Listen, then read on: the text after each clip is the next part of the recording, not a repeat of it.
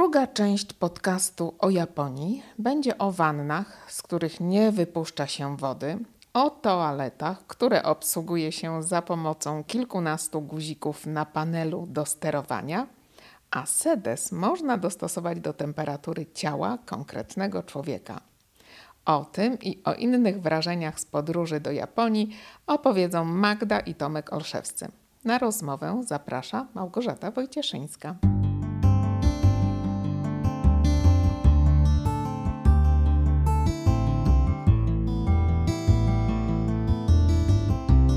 To jest podcast Klubu Polskiego.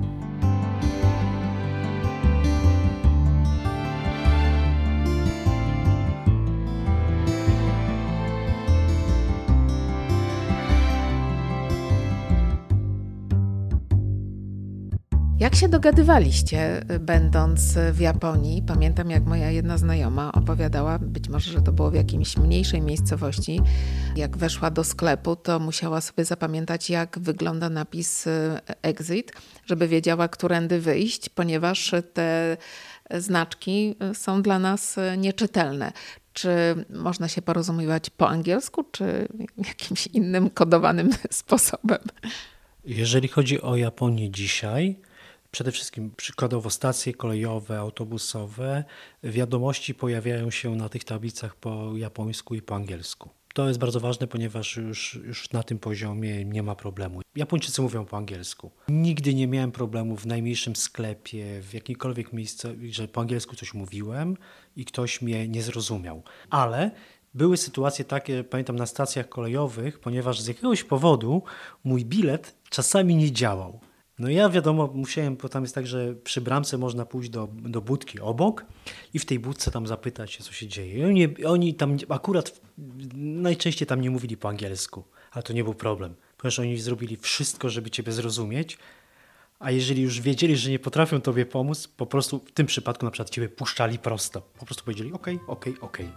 Także nie ma problemu.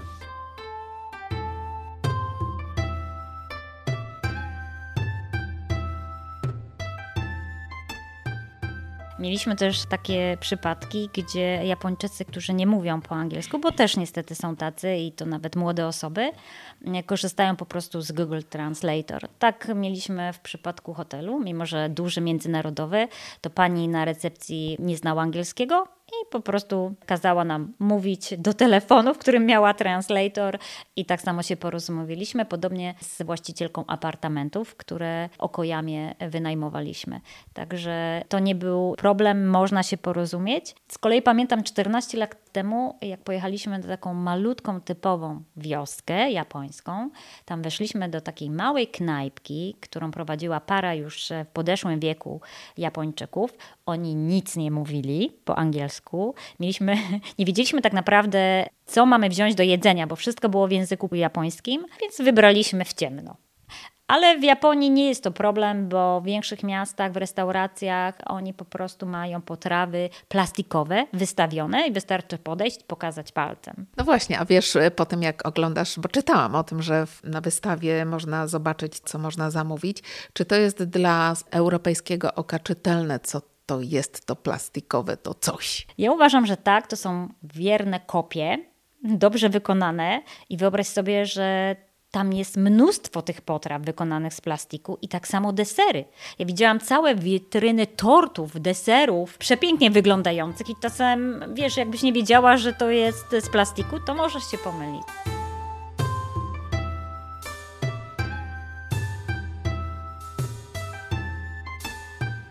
Czy zdarza się tak, że ładniejsze jest i lepiej wygląda to z plastiku niż to w oryginale, czy to jest wierna kopia?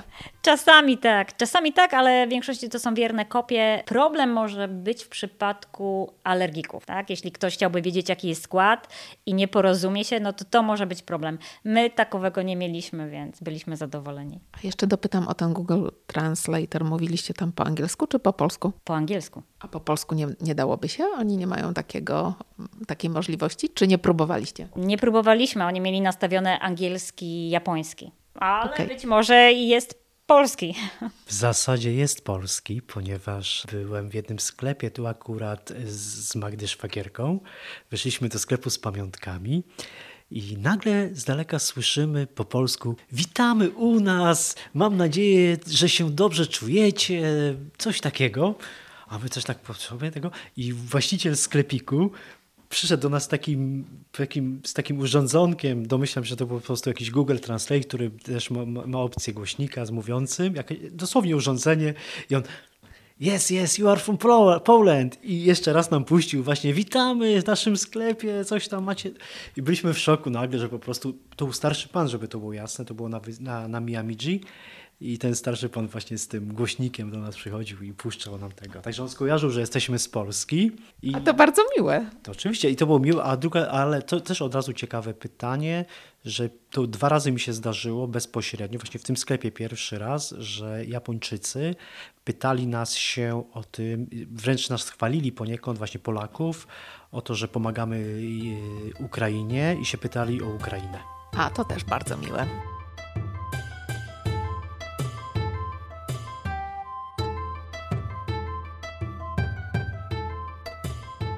To zapytam jeszcze, jak krążymy wokół takich usług, hotele. Czy mieliście okazję spać w takich tych hotelach, o których się mówi, że są typowe dla, no, dla Japonii, wszystko mikro, jakieś takie półki, gdzie człowieka zasuną i, i wsuną jakieś takie, wiecie...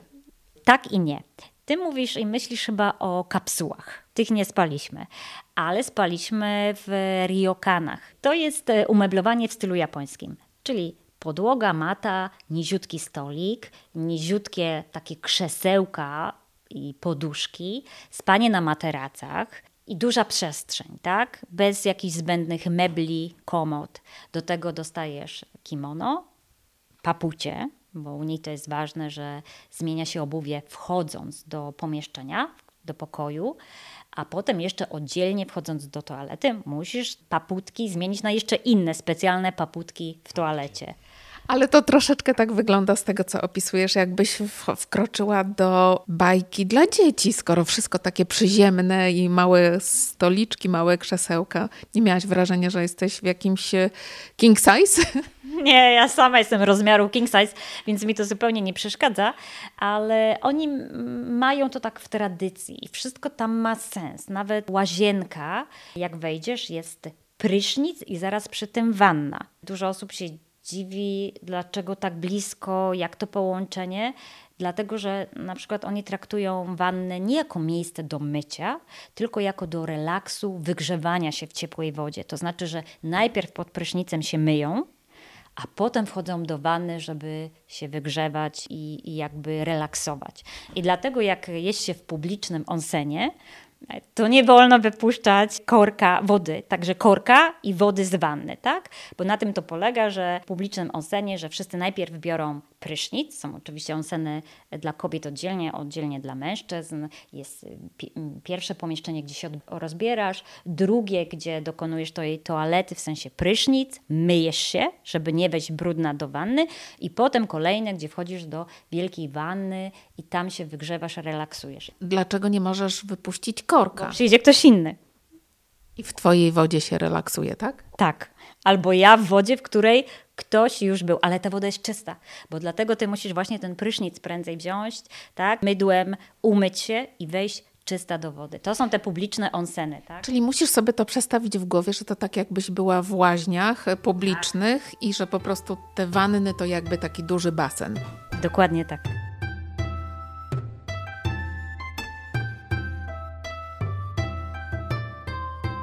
Ale czytałam, że też e, oni bardzo oszczędzają wodę i że tą samą wodą się spuszcza chyba wodę w toalecie, tak? Tutaj specjalistą od toalet japońskich jestem ja. Zacznę od tego, że w drugim albo w trzecim dniu ze szwagrem postanowiliśmy pójść jednak sprawdzić, jakie są ceny i znaleźć dla siebie odpowiednią toaletę. Generalnie podczas całego pobytu testowaliśmy, mieliśmy okazję w różnych hotelach e, testować te słynne toalety japońskie które oczywiście myją, podmywają i się wymienialiśmy wrażeniami, ponieważ dla Europejczyka oczywiście to jest nieznane, nieznane doświadczenie gdzie zamiast użyć papier toaletowy w, w listków ilości nie wiadomo ile, po prostu włączasz sobie przycisk i ten przycisk tobie podmywa pupę.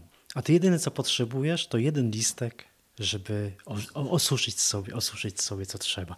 A czy to prawda, że są deski podgrzewane? Ach, to jest jeszcze większa historia, ponieważ wracając do tego, że byliśmy w sklepie, znaleźliśmy jednej firmy, że deska dostosowuje się do właściciela, czyli można sobie nastawić, że ty jako Małgorzata uwielbiasz taką temperaturę deski i w momencie, kiedy wchodzisz do ubikacji, ta deska już wie, że w takiej temperaturze będzie podgrzana. Co jest bardzo ważne a propos tej oszczędności, y, większość z tych toalet ma jakby umywalkę wbudowaną w toaletę. Więc w momencie, kiedy spłukuje się woda, z na górze leci y, jakby z tego kranu, kraniku nad tym zlewem wbudowanym też leci woda, gdzie można umyć ręce po prostu. Czyli na, tak naprawdę tym, co myjemy ręce, potem spuszczamy. A, to, to jest bardzo rozsądne. Ja słyszałam od znajomej, która była w Japonii i weszła do toalety i przycisnęła jakiś przycisk, sądząc, że spuszcza wodę. Okazało się, że szum był, ale ta woda nie leciała. Potem prosząc o pomoc mieszkańców tego mieszkania, dowiedziała się, że to jest specjalny przycisk, który tłumi odgłosy, które wykonujesz w tej toalecie. Czy również z czymś takim się spotkaliście? Powiem szczerze, ten panel obok toalety miał tak z 10 przycisków. Wszystkie były opisane po japońsku. Rozgryzłem tylko kilka, to znaczy dodatkowe płukanie pupy, rozgryzłem przycisk, który spuszczał wody więcej albo mniej.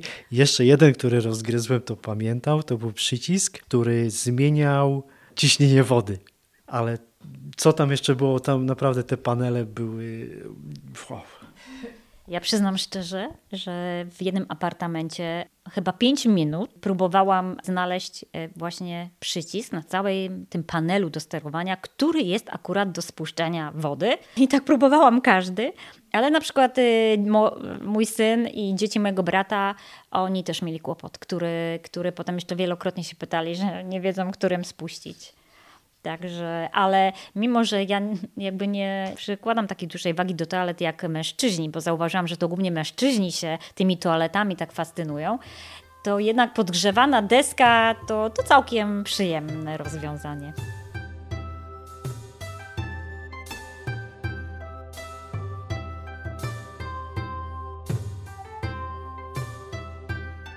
Dobrze, to wyjdźmy z tych e, hoteli, toalet gdzieś dalej. Czy korzystaliście i czy to rzeczywiście jest taki mm, krajobraz usiany wachlarzami? Wszyscy się tam wachlują?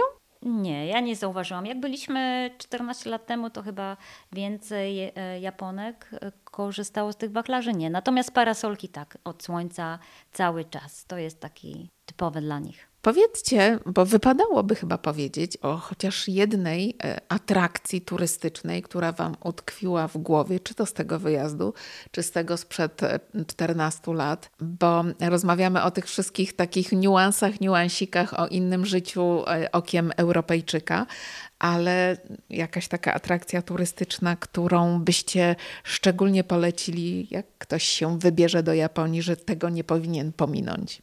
Ja myślę, że zacznę, ale Magda na pewno się dołączy do tego, ponieważ byliśmy tam już drugi raz, czyli wyspa Miyamija, na której na, wcześniej jak byliśmy, byliśmy tam tylko na jeden dzień.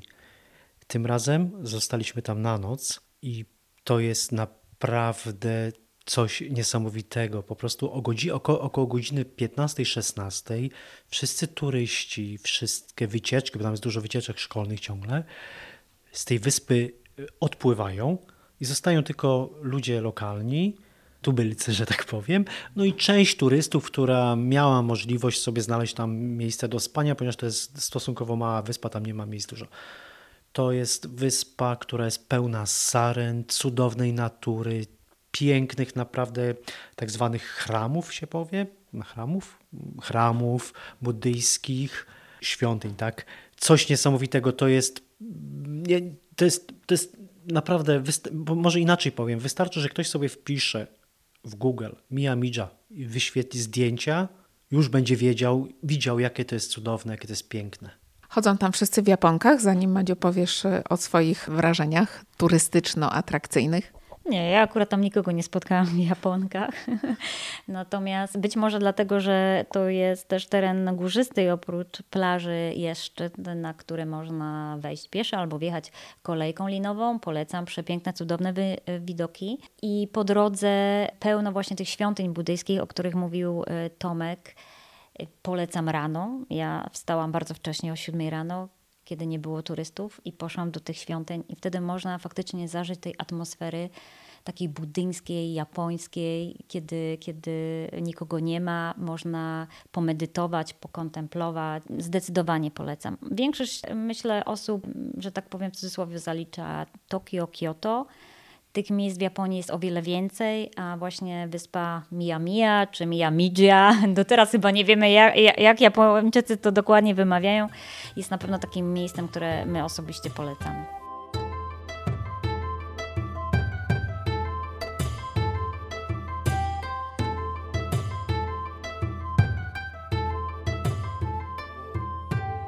To na koniec, zupełnie na koniec, powiedzcie, jakie to są koszty? Czy to jest podróż dużo droższa niż y, powiedzmy do Ameryki? Pomijamy teraz ceny biletów lotniczych, bo one różnie się kształtują w zależności kiedy się kupi ten bilet. Uwaga, na ten moment Japonia moim zdaniem nie jest w ogóle w żaden sposób droższa od Słowacji. Czyli hotele mniej więcej w podobnej cenie jak tu słowackie, tak? Tak, kiedy byliśmy 14 lat temu, to Japonia była dosyć droga i niedostępna dla każdego. Natomiast w tej chwili te ceny się tak wyrównały, w tym sensie, że Słowacja stała się tak droga, podobnie jak przez inflację, nie tylko jak chociażby jak Polska, że koszty hotelu to jest około 100 euro wzwyż za noc, pokój dla rodziny, powiedzmy trzyosobowej, tak? Koszty wyżywienia podobne jak tutaj, nawet czasami tańsze, bym powiedziała. Oczywiście restauracje będą droższe niż zakup w sklepie czy takim mniejszym barze, restauracyjce, ale na przykład chociażby jakieś ciastko na stacji to jest koszt około 3 euro, czyli podobnie jak tutaj za, za kawałek tortu czy ciasta. A te cudowne pociągi, które na pewno są e, mega atrakcyjne dla każdego Europejczyka. Ile kosztuje taki szybki pociąg? To w zależności, czy ten e, pas bierzesz na tydzień, na 10 dni, czy na dwa tygodnie.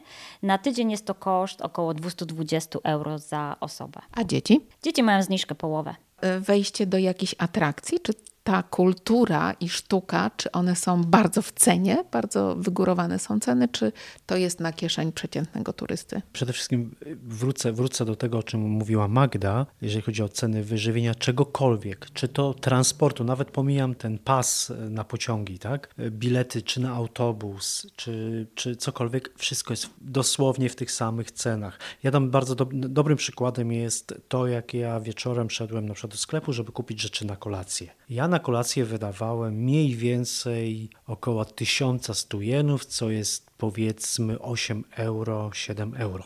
Dla osoby? Nie, dla rodziny. I w tym małem, ale wybierałem. To nie było tak, że ja kupiłem tak jak zwykle, nie wiem, rochlik, e, kawałek szynki czy masełka. To naprawdę wybierałem Magdzie jakieś nowe rzeczy japońskie, jakieś sushi, jakieś coś. I, i płaciłem dokładnie tą samą cenę. Jeżeli chodzi o atrakcje, Wydaje mi się, że ceny tam, nie, tam były po ile? Po 300-400 jenów, jeżeli dobrze pamiętam, te wejściówki. A 300-400 jenów, chyba najdroższa była 600 jenów, to jest też ciągle około 3 euro. Najdroższą atrakcją to był tak zwany Sky Tower w Tokio. I tam, jeżeli dobrze pamiętam, to było około 2,5 czy 3 tysięcy jenów za osobę. Czyli jak po przeliczeniu plus minus 11-12 euro to wychodziło za cudowny widok na Tokio. Czyli dużo taniej niż w Ameryce, bo w Ameryce taka atrakcja kosztuje około 50 dolarów.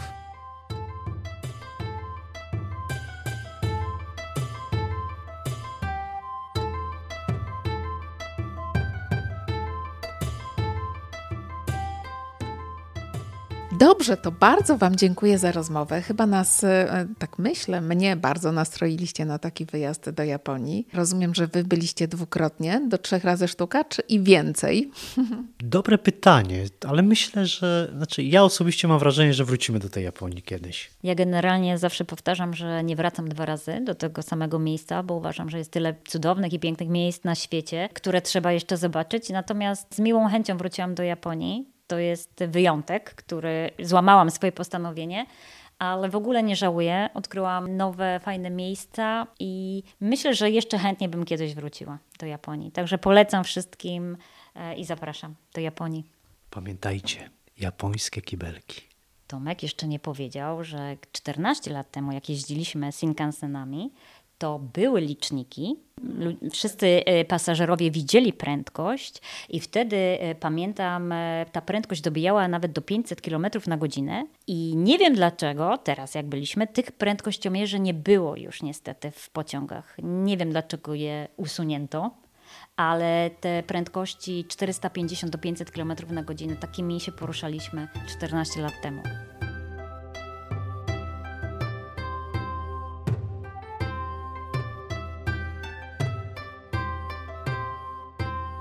Rozmówcami podcastów na temat podróży do Japonii byli Magda i Tomek Olszewscy. W poprzednim odcinku głos oddaliśmy także ich siedmioletniemu synowi Wiktorowi. Jeśli nie słuchaliście tego odcinka, zachęcamy do sięgnięcia po niego, ponieważ opowiada on o podróżach szybkim pociągiem czy o tym, jak sobie radzą ze śmieciami Japończycy, skoro na ulicach w ogóle nie ma koszy na śmieci. Rozmawiała Małgorzata Wojcieszyńska. Do kolejnych odcinków podróżniczych przygotowujemy rozmowy na temat podróży po Stanach Zjednoczonych.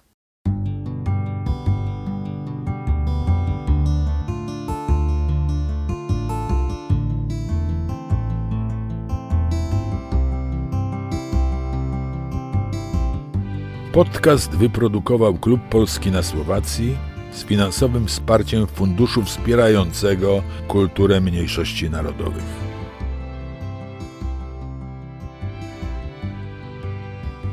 Podkład muzyczny i dźwięk Stanos Techlik.